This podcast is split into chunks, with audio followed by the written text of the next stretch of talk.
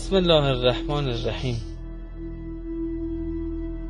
گفتیم تربیت عفیفانه رو باید از خانواده شروع بکنیم.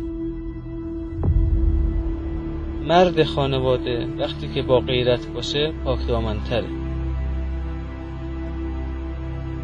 غیرت فقط برای این نیست که ما از ناموس خودمون دفاع بکنیم از ناموس خودمون محافظت بکنیم. انسان نسبت به تمام زنان جامعه باید غیرت داشته باشه.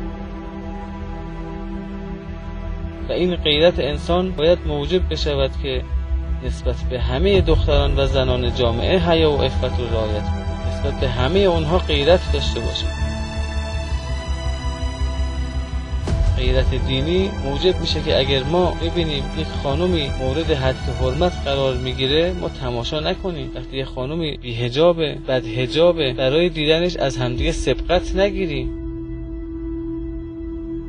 در شبکه های اجتماعی در فضای اینترنت دنبال تصاویر و فیلم های مستحجن نباشیم. فکر نکنیم غیرت فقط برای زن و فرزند خودمون. نسبت به همه غیرت داشته باشیم.